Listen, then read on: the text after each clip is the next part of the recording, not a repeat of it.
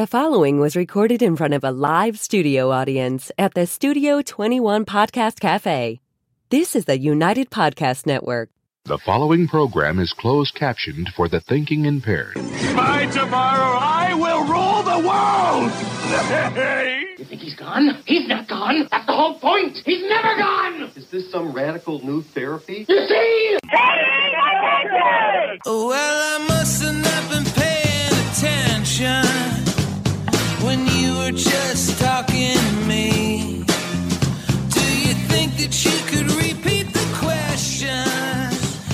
I listen more attentively. There must have All right. been something in all of that nothing. I didn't even see the video go. Wasn't quite so That's how out of touch I was.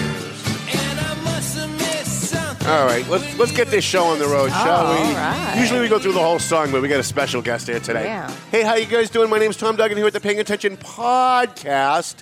Hi atop Two Guys Smoke Shop at the Studio 21 Podcast Cafe. We've got a really interesting show for you today. Um, there is an election going on. You'd never know it. You'd never know it. Uh, but there's an election going on in Massachusetts for state senate, state uh, representative, for governor, for lieutenant governor, for treasurer, for state auditor. Make sure you vote for Diana DiZoglio for state auditor, even though she's a Democrat. Um, and I, I, I started thinking like before the bash, as we were getting everything ready for the bash, it's an election year. We need to start having candidates in. And so I said, whatever candidates show up at the bash, they're going to get first shot on the podcast because everything we do goes with everything else we do. And we always like to, we always like to try and highlight the people that are helping us, that are coming to our events or helping the Valley Patriot. So today we've got Chris Doughty is on the show. Um, he's a candidate for governor, Republican candidate for governor, which, by the way, does not say on your website. It doesn't say Republican.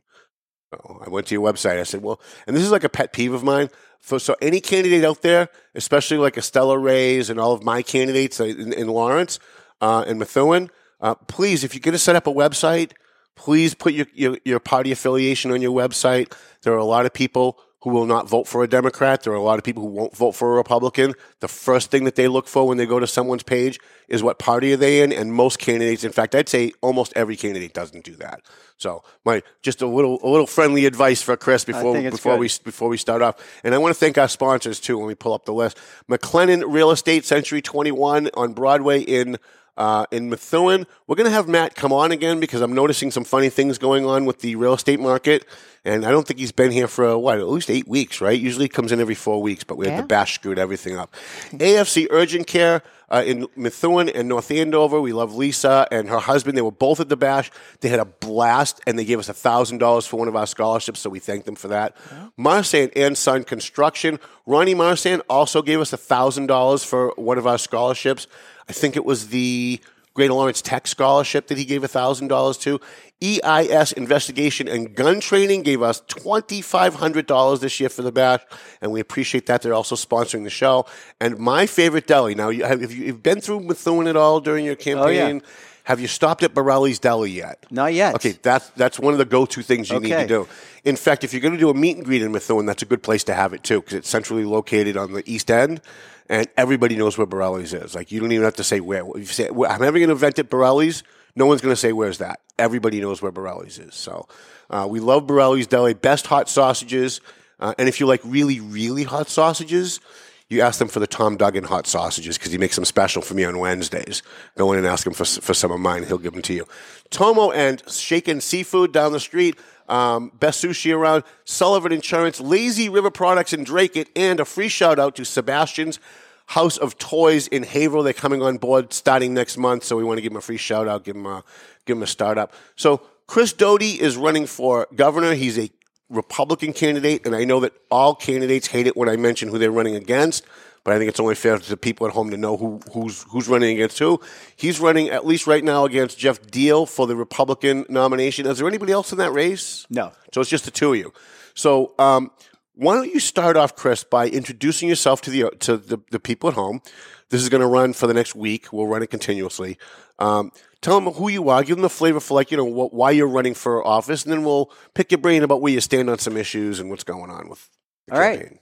Well, first, Tom, it, it's a real treat to be here with you, and uh, I really enjoyed the bash the Oh, other night. I, thank I- you for staying. Well, I left there with a feeling of giving back to the community and uh, just the goodness that I felt among all those that were there. So, thank you and for inviting me, and thank you for inviting me here on the uh, podcast. Um, just a little bit about me. I arrived in Massachusetts in 1987. I went to Harvard Business School. We won't hold that against you. Okay, thank you. Uh, lived downtown for a couple years and ended up settling in Wrentham, which uh, not far from the Foxborough Stadium where the Patriots play. Uh, raised six children there, and uh. Six children? Six children. You should be governor just for that. Six children? Yeah, six children, and uh, they all they all have left the house now. We're empty nesters. We have four grandchildren. That's got to be tough. I don't want to take time away from your political stuff, but that's got to be tough. You raise six kids, and that's got to be chaos for the 18 years that they're home, right? And then when they leave, it's got to be that's got to be like culture shock. Yeah, and you know, I uh, they all went to public schools, and so you'll hear me talk a lot about public schools in your communities, and um, you know, I spend a lot of time in public schools. I went to uh, soccer games and basketball games in just about every school in New England, so it's uh, I'm very close to that to the the education of our children. And uh, I started a, uh, I bought into a small manufacturing company in Boston in the early 90s. And uh, we make uh, metal parts. And over the course of 30 years, we grew it to a large business. We make auto parts. And in Wrentham, we have a large factory, about 300 employees, and we make auto parts and truck parts, appliance parts. So you must be doing good because every mechanic I talked to in the last year says the biggest problem they have is getting auto parts because of all the shutdowns and everything and the and the the, the lag in the delivery services from stuff coming overseas. So being an, an American company that makes auto parts, you guys must be doing really well. Well, we have supply chain problems too. Oh, do? Um, but but we have good employees. So we have mechanics, CNC machinists, plumbers. We have electricians. So we have. Um, you know, I would say about half of our employees are Latino employees, Mm-hmm. and uh, these are my friends and my colleagues, and we've been making good auto parts. I think some of the finest parts in America right here in Massachusetts. Can I encourage you to open an auto parts uh, place in Lawrence? There's plenty plenty of room in Lawrence, and they could use the help. Well, there's a lot I'd like to talk about in bringing businesses to these communities. Our state has focused so much on biotech and finance in Boston, but not near enough in these communities. And that's something I want to bring as governors: good jobs that have good benefits and and uh, long term employment for the citizens outside of just Boston. Um, you're running ag- you're running against a guy that's already run statewide, right? Geoff Diehl ran against uh, Elizabeth Warren. Um, I don't think anybody was ever going to beat Elizabeth Warren. I mean, let's face it, it's Massachusetts. It's a very liberal state. If you were to get past Geoff Diehl, how do you beat Maura Healey? How do you beat someone like Maura Healey in a state like Massachusetts that, I mean, they they just liberal right down the line. They go D straight down the ticket most of the time. Charlie Baker was kind of an aberration. You know, um, Mitt Romney was kind of an aberration because they were kind of moderate. They weren't really right, you know, far right wing. Um, how do you plan if you get past Geoff? How do you how do you plan on facing the Democrats in a final and win? Well, typically in our state, we do vote for Republican governors for the last 30 years. Um, Weld, as you brought up, Weld and Romney and Baker. It's, I think our state prefers to have one fiscally conservative person in the state house. And it's been important for our state. You can see how much spending and taxing would occur without that governor.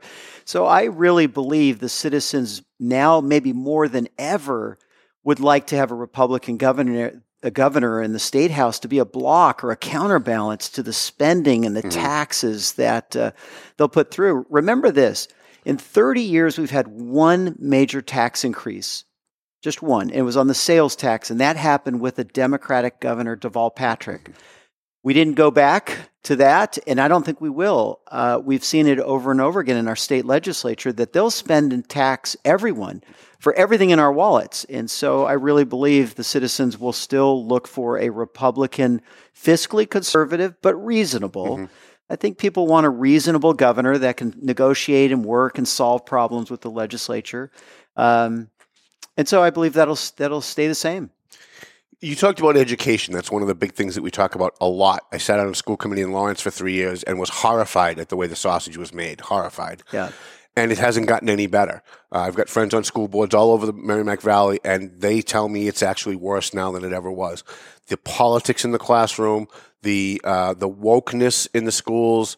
Uh, we talk about it constantly on this show. If if you become governor, do you have a plan to try and straighten out our public schools? A, to stop them from indoctrinating children with political views like global warming and abortion and transgender bathrooms and Donald Trump's a Nazi and all that stuff, and get them back to the basics of being able to do math in their head, being able to read and write English effectively enough to get a job. Yeah, I do. I have three ideas that all could be implemented relatively quickly. One is a tip line or a call line, multilingual, so Spanish, Portuguese, English. You would call this number if your children are not um, being taught appropriate age, sens- age sensitive information in their class, or if they feel like they are not being well taught. Parents could call this phone number and we would tabulate which districts are getting the most complaints from parents. And then we would call in the administrators from these towns and these districts and say, hey, we're getting a lot of complaints from your community and your district with regards to these teachings or in these classes or in these, in these schools. And we would ask them to do what we call in the business world in manufacturing a root cause and corrective action. What's causing it? Why are the parents upset? And what were you, what are you going to do to fix it? And uh, as we do in the business world, if they don't fix it quickly, we have more meetings. We'll say, right. Okay, well, now we'll meet with you tomorrow till it's fixed. And if, if, if you're not getting it at our pace, the pace of business, mm-hmm. I would say to them, I'll meet you every morning at 5 a.m. until the district issues are solved. Mm-hmm. Um, the other thing is the state controls the curriculum. Right now, we have broad based stroked curriculum. If we need to, the state can come in and be more specific on the curriculum so that we can say, hey, these are the things that we want to teach. The last thing is this a lot of teachers, there's two problems in education right now. One is that the teachers aren't earning enough money to still like the job. So, day one, I'm going to go in and make sure that our teachers are being compensated adequately. Oh, the unions are going to love you. Well, it's true. Right now, our teachers and our police officers need affordable housing. We're just not, inflation's been 7%. Their wages have gone up 2%. So a lot are leaving the industry. The next one is this I'm going to say to all the teachers and the parents, I want your, I want your kids and your teachers in the classroom. The teachers are spending too much time out of the classroom doing other things. Education occurs inside the classroom, and I want them to stay there. And so, those are a few things we can do. But last, let me add one last thing. I, as a father of six, I have seen my children have done much better when they've had extracurricular after school activities band, soccer, sewing, debate, anything that the kid or our, or our children enjoy doing. Mm-hmm. I would really promote uh, after school curricular activities and I would encourage it and I would help pay for it because I think the social networks, the friendships that kids develop, the skills, pursuing their own destiny are all, all, so important for children. And they learn how to function as a team, how to work as a team. And one of the things that I'm frustrated by, whether it's setting up a bash, whether it's running my newspaper, whether it's this, it's so hard to get people to work together as a team. There's always these little cliques and these little factions. And it, especially with the younger generation, I think it's much more de- deficient in that area. Get young kids coming all coming all the time that want to volunteer with us to do stuff, and sometimes it's just hard. You know, it's just hard. Yeah.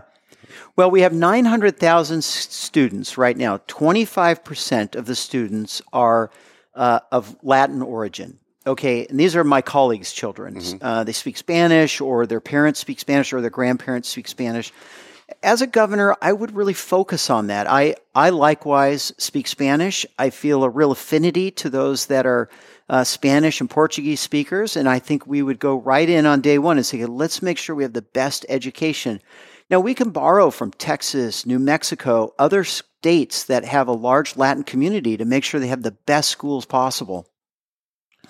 Um, you know that we're very um, interested in the homeless and addiction situation in, in Merrimack Valley. Yeah. Uh, in Massachusetts, we've lost more people to opioids than we lost to COVID. We've lost more people to addiction than we lost in Vietnam. None of our state reps, none of our state senators, God bless them, I love Charlie Baker, but Charlie Baker's not doing it. doesn't seem like any of our leaders are taking this seriously. Then it doesn't seem like they. Let me revise that. Maybe some of them are taking it seriously, but they're not taking it seriously enough. Because this is the number one issue. It's the number one issue killing Americans. It's the number one issue killing the middle class. It's the number one issue killing our inner cities. As governor, what are you going to do to help those who are at the bottom who don't see any benefit whatsoever from all these million dollar programs that government spends to help the homeless or the poor? Yeah. Well, the southern border, they estimate 90% of the fentanyl, which is a cheap drug, is coming in through the southern border. There's a group of governors that have joined together to try and fix the fed. It's a federal policy, but there's a lot of governors that are coming together to work on the southern border. I would join them. And I think uh, the more governors that come together say we've got to fix the southern border because we have too many drugs that are flowing through. So the cost is cheap. And so that's one thing I would do right away. The second thing is this is that the problem the problem if you look at it right now the state has done as much as they can but we've got to turn it over to the local communities. Right. Right now we we are basically defunding our lo- local communities and using all the money in the in, in the state house. I would say listen, over the course of time, I want to change that. I want to move more money to the local community because they're the ones that are closest on the ground to address these problems, right. not down in Boston you know, eh, on mm-hmm. the state house. It needs to be a local and a local solution. They have no clue in Boston what it's really like. They have no clue. And we did a story, I think, about two months ago where Charlie Baker was going into Lowell to give them a grant to fix up a park, to clean up a, a park beautification. And two hours before he got there, the Lowell police went out and cleared all of the homeless tent encampments that were on that on that uh, park so that when the governor came, he wouldn't see it. And I was outraged. I'm like, he should see it. You should you should have left them exactly where they are and let him come to that park and see that you just gave X number of thousands of dollars to fix a park that homeless people are sleeping in and leaving dirty needles on. You're going to clean it, and five minutes later, they're going to be back, and it's going to be exactly what it is. You should have left them there. You should have left them there. And I don't think these guys really understand it at all. Have you been to any of like the homeless encampments or talked to any of like the homeless advocates about about this issue? You know, I, first of all, let me just add to what you just said. What you just said resonated in my heart. It's so true that so often those that are in the political or the elite class, they don't see what's really happening. Mm. And I come from the working class. Those are the people I work with every single day. And so I've had colleagues that have lost children to addiction. Um, and so I really understand what you're saying and what's happening in the communities. Um, as far as me personally being in them, I've driven past them, I've walked through them, but I, am not as close as I'd like to be and as I hope to be as part of the campaign. Because mm-hmm. I think when you're in it and you get the sense and you get the feeling for it, then the ideas start percolating. Oh, right. here's how we can fix this, right. and here's what we need to do. I can tell you this that my opponent, Maura Healey, she just announced a climate change, and part of her climate change is to put. You could have just stopped right there, and everybody at home is just shaking their head. Okay, she she proposed about three thousand windmills out in Nantucket Sound. That's about $11 billion. Do you know how much good we could do right. in your community and communities across the state if we said, instead of building, spending 11 billion on, on, you know, windmills, let's not spend all of that. Let's put some of it out in these communities to fix these problems. Right. I was in Holyoke the other day. They do not have a shelter for the homeless. They live under a bridge mm-hmm. in tents. That would never happen if I'm governor. Well, I'm glad that would I'm, never happen. I'm so glad you said that because that goes right into my next question. So I live in North Andover. I, I was raised in Lawrence, but I, I moved to North Andover about 20 years ago. I've been in North Andover ever since. And the biggest frustration that the people in Lawrence have, and they're right, is that if you live in Andover and you've got a million dollar home, you've lived there, you've paid taxes for the last 25 years, and your company goes under, or your wife divorces you and takes you for everything, and you end up homeless where in Andover can you go to get services after you've paid all those taxes? Nowhere. North Andover, nowhere. Methuen, nowhere. So where do all of those people go? They go to Lawrence. And if you're talking about you know the western part of the state, they go to Worcester, right? If you're talking the southern part of the state, they go to like whatever the next inner city is. And so you've got all of these outsiders that flood into, into, into Lawrence. And I just use Lawrence as an example of, of a city. Lowell is the same way, right? And then the Lawrence people say, well, why are we going to spend all this time and money and effort to help the homeless when most of the homeless here aren't even from here? These aren't our people. These, they're not paying taxes. They're not Lawrence taxpayers. Why should we help them? And I understand that that that that way of thinking because Methuen not doing their fair share. So I've always asked to break the question up. Right? We have people who are hungry now. Give them a sandwich. The people who are cold now, give them a blanket. Support the groups that do those things. While you're looking for a long term solution of, hey, Methuen's got a senior center. Why don't they have a homeless center? Andover's got a senior center. Why don't they have a homeless center? And maybe it's only going to be open in Andover two or three times a year if there's a fire or something, but at least it's there. Like they've allocated resources, they've done something so that that burden isn't all in one place in Lawrence because now in Lawrence, they're shoveling sand against the tide. Yeah. Because for every 10 people that get off the street, there's 20 more coming from somewhere else. Well, there's the there's the root cause of the problem. Then there's prevention. What you're talking about is prevention, which is okay. Now they're homeless. What do we do? Right. I would step back because I come from the manufacturing world. I would step back and say, okay, we've got to figure out both. What's the what do we do when you have the homeless? But what's causing the homelessness? We've got to get to the root cause because what's causing the homelessness, if we don't fix that, it's just going to keep growing. We've mm-hmm. seen it in Oregon, Washington, California. I was in California.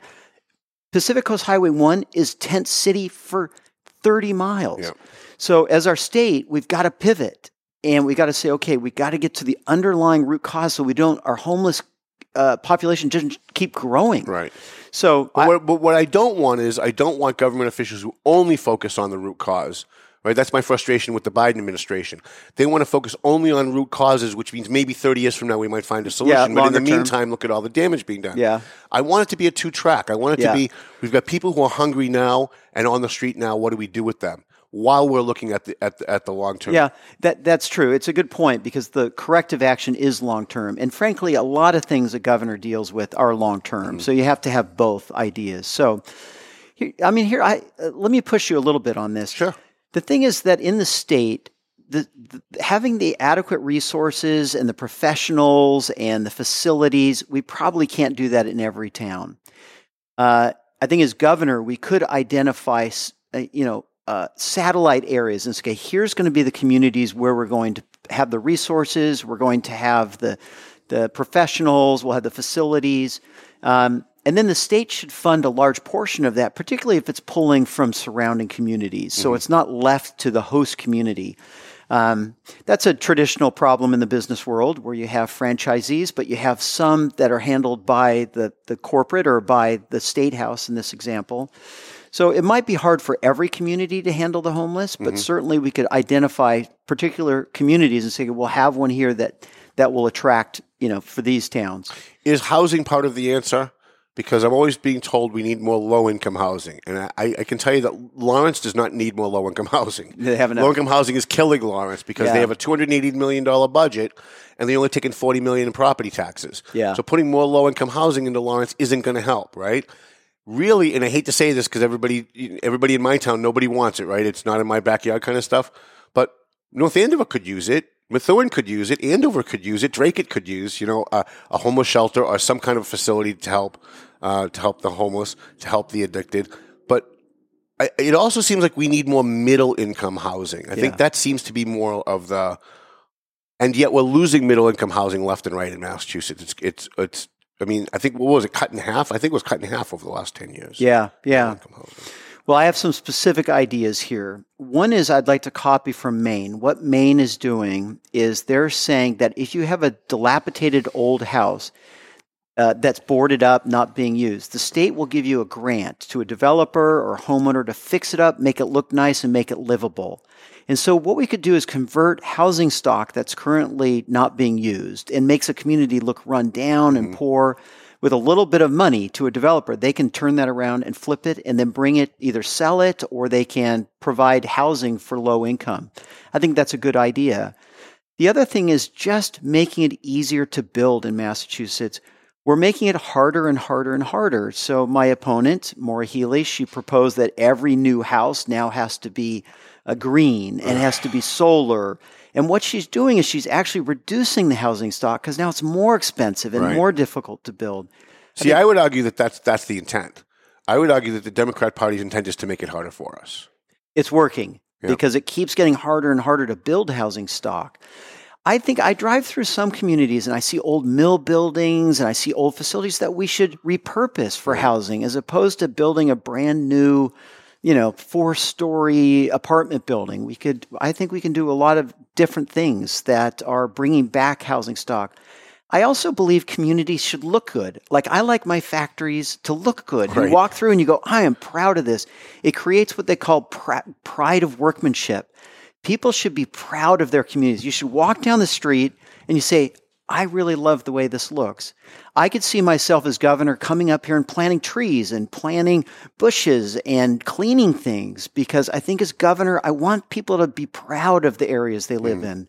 No matter whether you're high income, middle income, or low income, I want you to live in an area that you like. Mm. Graffiti, I want to get rid of all of it. I'd put money to get rid of graffiti, trash and trash pickup. I would say to the citizens in, uh, let's say in Lawrence, I want to come up as your governor, and one weekend I want to clean it with you. All of you come out of your homes. Let's go clean your community. Let's let's make it look really nice.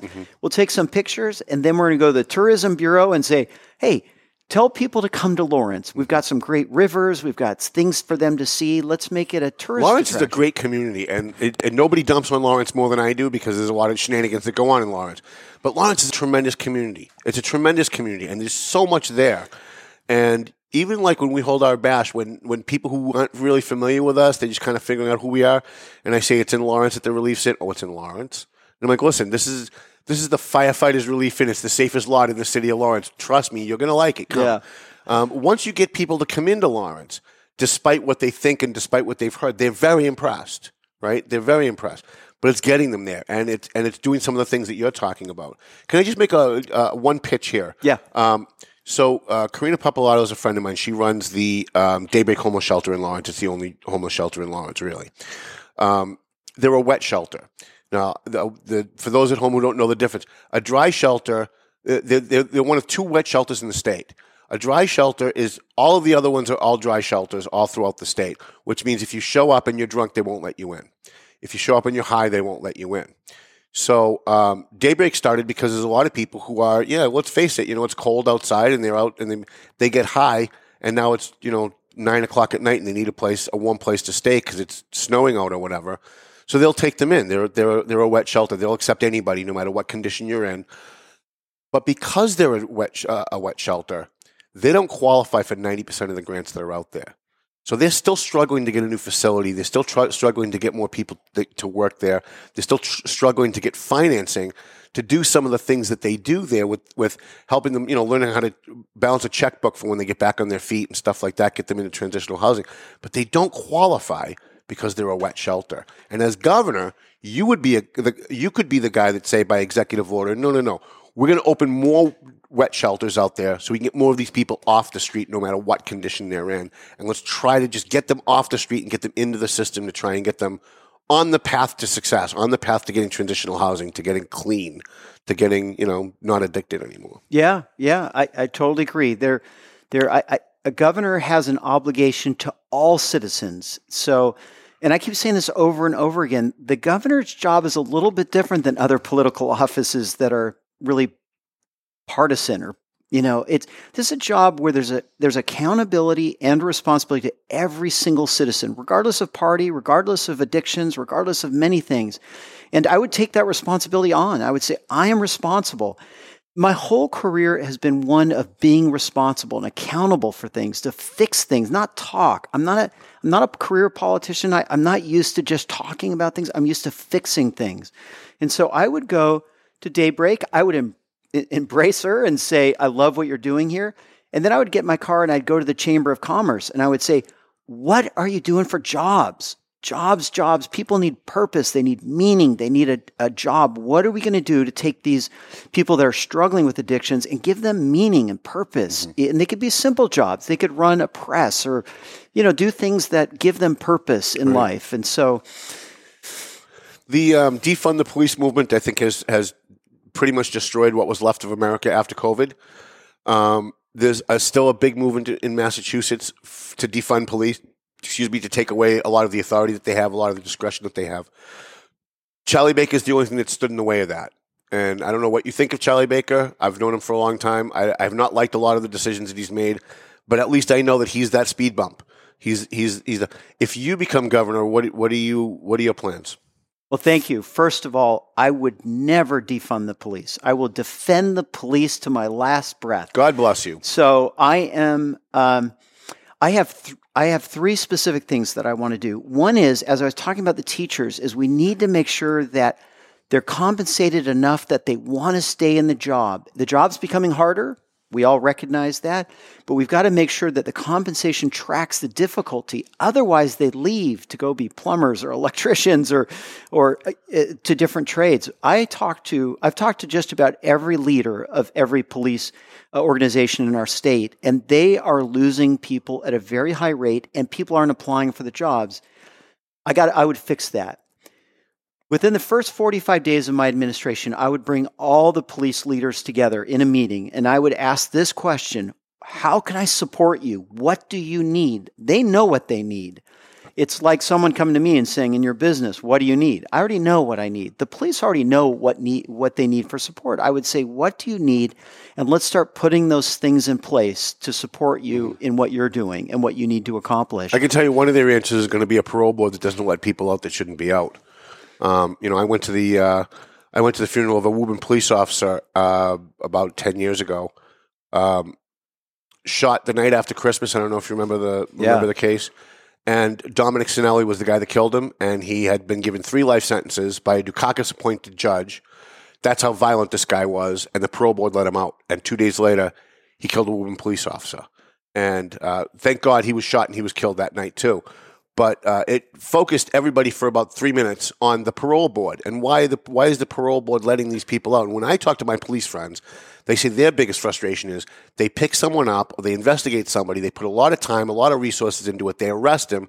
They they they bring him into court the next day. He gets sentenced, and a year later they're dealing with the same guy again. And they're like, and they're laughing at us. I mean, I've had cops tell me the the, cop, the criminals laugh at us. I go in and I lock them up, and they go, "That's okay. I'll be out in another six months anyway." And that's one hundred percent on the governor. Well, you know, I think with our our big issue is we need to pivot our discussion to the victims. We talk so Right. much about the police, we talk Right. so much about politicians.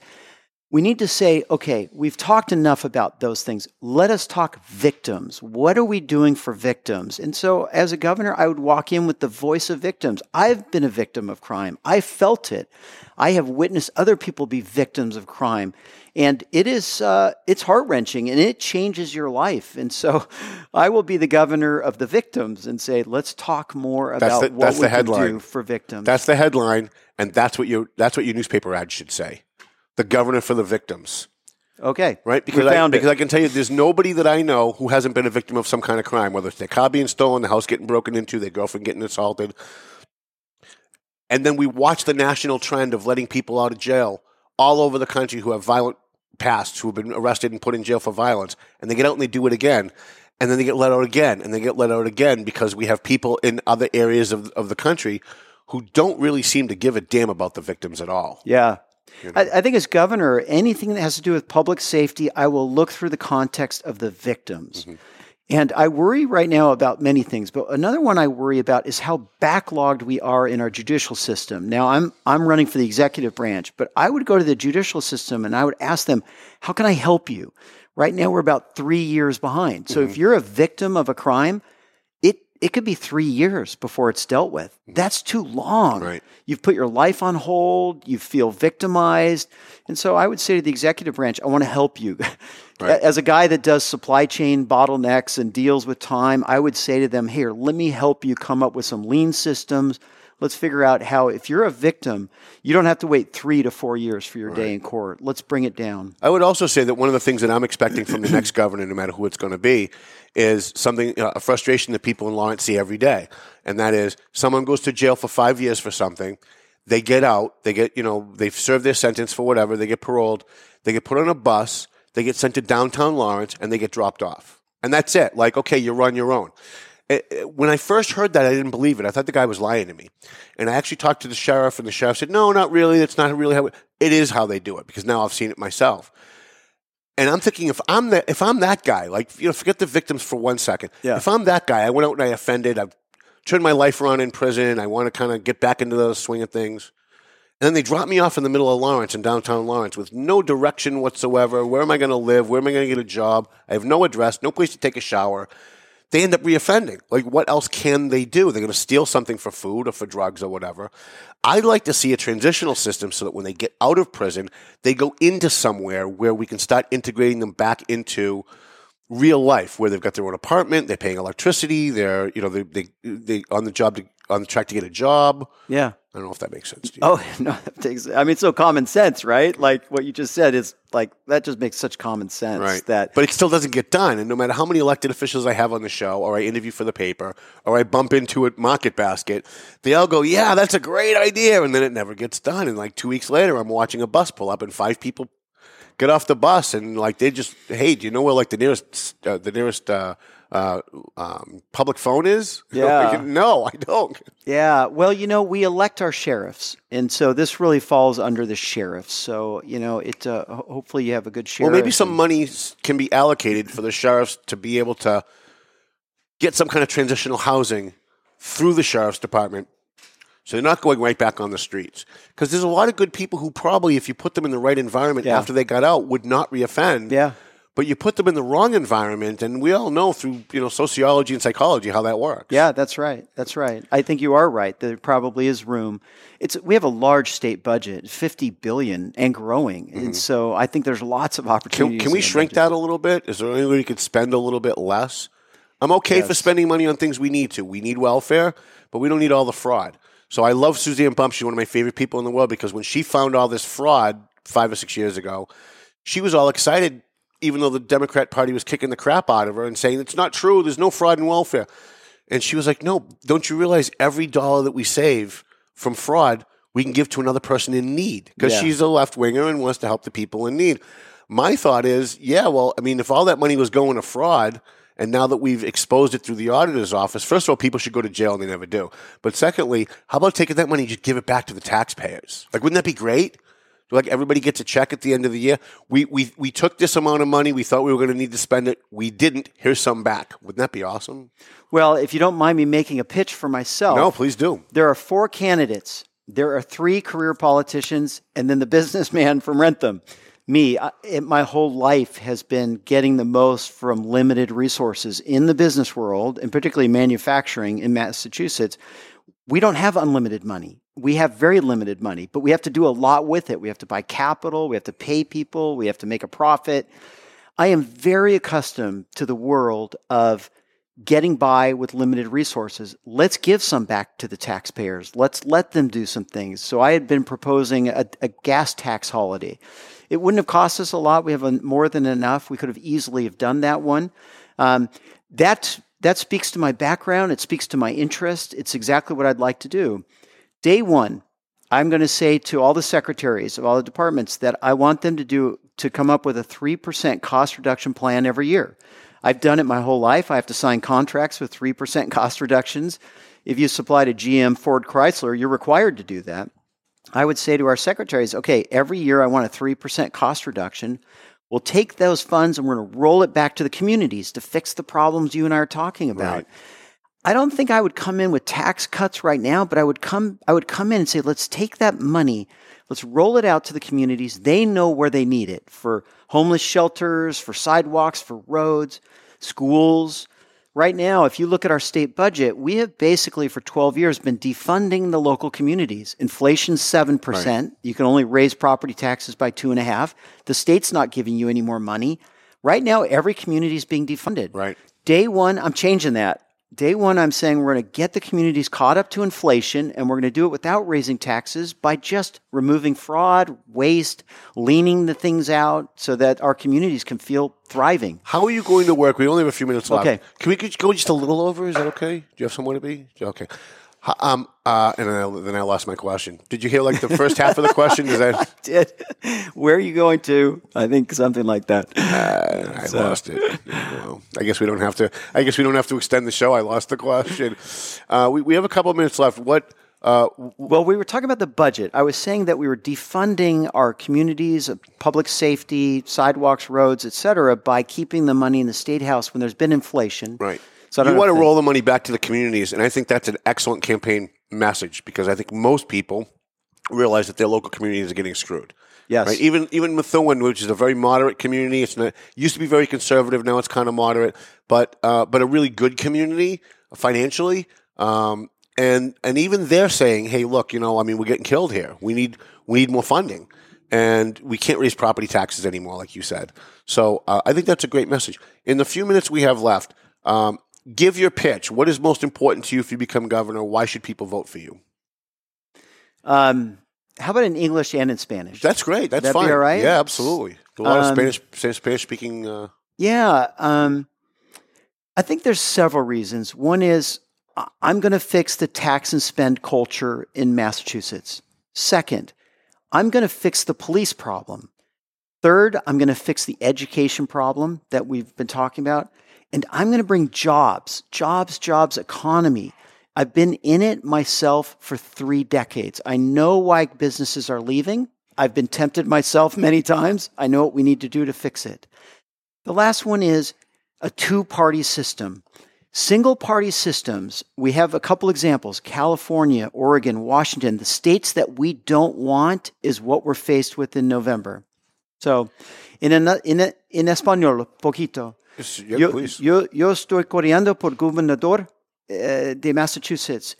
Yo pienso y um, yo, yo puedo ayudar a los hijos en las escuelas y los um, ah, ah, padres y madres que tienen hijos en las escuelas. Es tan importante por mí, por los hijos tener es una educación que es mejor de todo de Estados Unidos.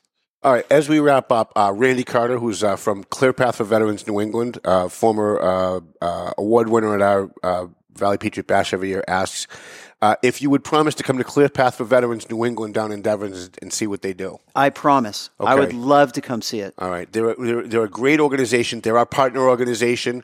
Um, in fact, we have a check to present to Randy if he can actually get back to me with a date so that we can do that uh, for money that we raise at the Bash for them. They do tremendous things. They help homeless veterans get into housing. They help them get uh, uh, service dogs. They help them with groceries. Any kind of uh, uh, health needs that they have, they they they're a, an amazing organization, and 100% of what you give goes directly to the veterans because they've got grants that help them with the overhead. So Yeah. that- That'd be great. Uh, Chris Doughty, he is a candidate for governor here in Massachusetts. Would you come back on the show? Would you come back? Did you have fun? Tom, I, those were such insightful questions. I feel it in my heart. I, I, let, let's fix this state. It takes people like you and me and so many others to stand up and say, no, no, we can fix this. I'm a fix it guy. We're going to fix this working together. It, it, it's never one person. It's a it's an army of people. Mm-hmm. And so I join with you in what you're trying to accomplish. Great. And if I could get Geoff Diehl to agree, would you debate him on the show? I would be delighted. I've been because, asking him. because he loves us. So I'm pretty sure he wouldn't say no to me. Maybe he will, but I don't think he will. I've been asking and asking. So But I mean, you guys are going to get tough questions, even though I'm a conservative. I'm, Please. Gonna, I am going to end up voting for one of you, right? Please. All right, great. Uh, Chrissy, why don't we roll that up? Uh, I, I appreciate you coming. Who's your friend here? Who's uh, what's his Danny Sander, Dan- he's working Dan Sander, me. I appreciate uh, coming up with you, and I appreciate the table of people that you brought to the bash too. I noticed that some politicians came, they worked their room when they left. You came, bought a table, stayed till the very end, and that shows a lot for your commitment to to local communities, and I appreciate. It. Well, I that. loved the people I met. It, Yeah, uh, it was a lot of good wonderful. I, I, I left a better man. Oh, well, thank you very much. I want to thank uh, Matt McLennan and Sam and Janet over at uh, McLennan Real Estate, Century 21 on Broadway in, in Methuen, AFC Urgent Care in Methuen and North Andover, Marsan and Son Construction, our friend Ronnie Marsan. This is the time to get your construction done because the weather's starting to get nice. Uh, EIS, investigation, and gun training. They also provide security. If you need security, let me know. We, got, we got a bunch of good guys can help you out. Uh, what else do we have? Tomo and and Shaken Seafood, Clear Path for Veterans New England, Lazy River Products in Dracut, great cannabis place in Dracut. I'll be going there tomorrow to do a tour, to write a story, and a free shout out to Sebastian's House of Toys in Haverhill, who's coming on board next year. Melvin Taylor, I think you just said we got to go home, so go home already. The views and opinions expressed by the hosts, guests, or callers of this program do not necessarily reflect the opinions of the Studio 21 Podcast Cafe, the United Podcast Network, its partners, or affiliates.